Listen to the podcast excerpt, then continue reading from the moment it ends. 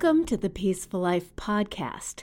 This is your host, Laura, coming to you from a cottage in the woods in the beautiful mountains of California. If you hear background noise, that's because it's pouring out, and it has been for a week. But that's okay because we need it here in California. One weird pet peeve that I have is I don't like to get wet. I shower really fast and get dry as soon as I can. So, as you can imagine, I cringe at the rain, especially if I have to go out. But this week, I just stopped and I thanked the earth for this downpour. I said to myself, God, we need it. The trees need it. The flowers need it. The farmers need it. We all need this rain. So, I didn't really have a topic for today's episode until a bunch of things happened this week. One was the rain, and that brings me to reframing your reactions to things and people and events from negative to positive. One thing that happened is that I purchased a subscription to Gaia, which is a streaming channel that has shows with many different philosophies on peace, thought and human science. This is not an ad. They didn't pay me to say anything. But I'm so grateful that I did subscribe, and I've been totally binging on their shows. Many of them support what I've been putting forth in the Peaceful Life podcast with actual peer reviewed science to back it up. Now, when I do put forth an idea or belief, I've said that it works for me and I just wanted to share. I never say that it's been proven or anything grandiose like that. So it kind of blew my mind that a lot of what I've been saying in this podcast does have scientific evidence behind it. That makes me happy and validated. So, one of the shows is called Missing Links, and one of the most significant topics put forth on that show is about changing your perspective on how you interact with yourself and the people and the world around you. How positive thinking, love, gratitude, and kindness can not only change you, but change the world.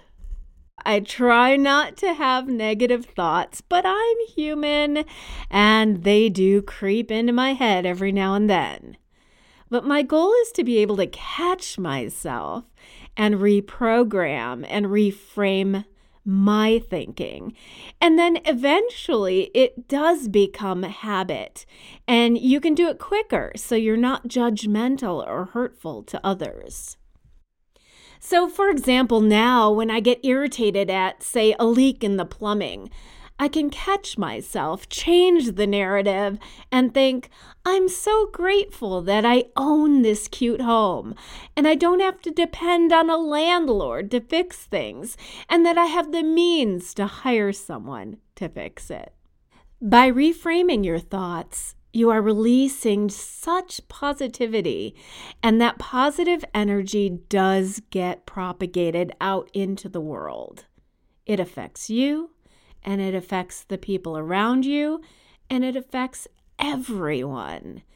Once you start loving your own life and loving yourself, wonderful things start to come to you. It's definitely a boomerang effect. We're all made out of energy fields and we're connected.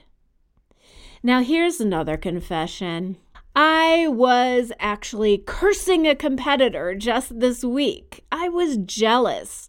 They had landed something big that I did not. But I caught myself in this negative spiral and I thought, let's just send them love and be grateful at their success because that means people still need what I have to offer. So much so that there are multiple people doing it. And then it goes back to this. I mean, when you do curse someone or have negative thoughts, are jealous or spiteful, who really is that hurting? It's hurting you because negativity and stress and anger not only affects your soul and emotional well being, but it also affects you physically. The mind and the body are completely connected. When you're sad, don't your eyes make tears? When you're frightened, your body produces adrenaline to give you the energy to get out of the situation. Now, those are basic examples of how our emotions can create physical reactions. So, why does the general public still remain skeptical about this phenomenon that our thoughts and emotions affect our physical being? I've talked previously about the power of energy, healing, and prayer in a universal context, saying that it's been proven that prayer and sending good vibes can actually heal a person and their ailments. But in the last month, this has been proven to me personally. If you've been listening to the podcast since the beginning, you know that my sister Kate was diagnosed with stage four pancreatic cancer. That's a really bad cancer and very rarely goes into remission. Not only that, but it had metastasized to her liver, and she also had cancer in one of her lungs. In episode 25, I interviewed my sister talking about her living with cancer. We were together in April for her huge birthday bash. She had said, I won't be at my funeral, so I wanted to have a big party that I could attend. And hundreds of people showed up. You see, long story short, on January 2nd, the doctors gave Kate six to nine months max to live. And Kate had a decision at that time to either go through treatment which might manage the tumors enough to extend her life to about a year, or not. The doctors made it clear that if she did undergo chemo and radiation, it would be palliative, just to give her a little more time. She chose to go through treatment. Now, by the time summer hit, the chemo was really knocking her out, and she decided to change up the schedule and reduce the dosages and go less often. She worked it out with her doctors because she wanted to go do things with her sons and check off some items on her bucket list.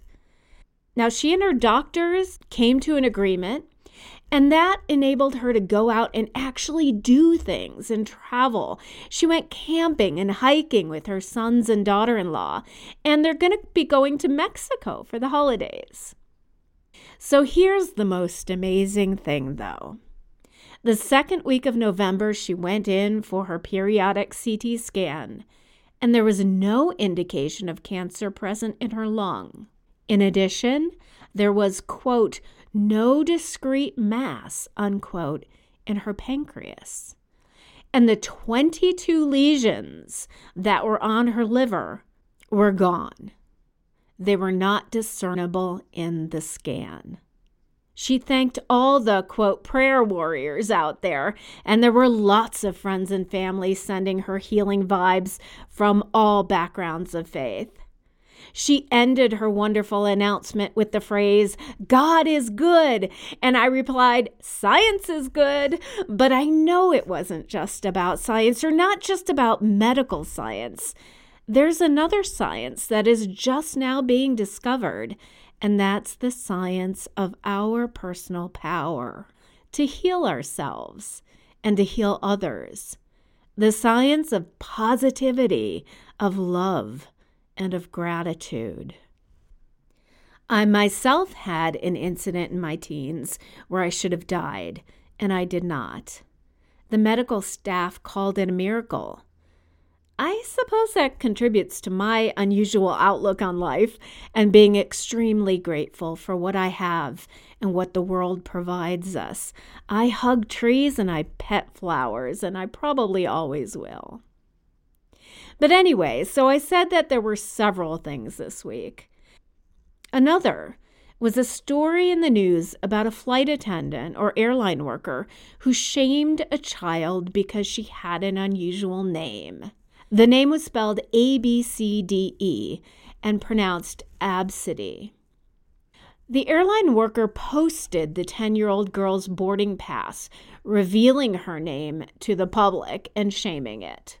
I posted how horrific it was for an adult to shame a child for anything. And people responded that the parents should have been so, insert bad word here, to give the child that ridiculous name.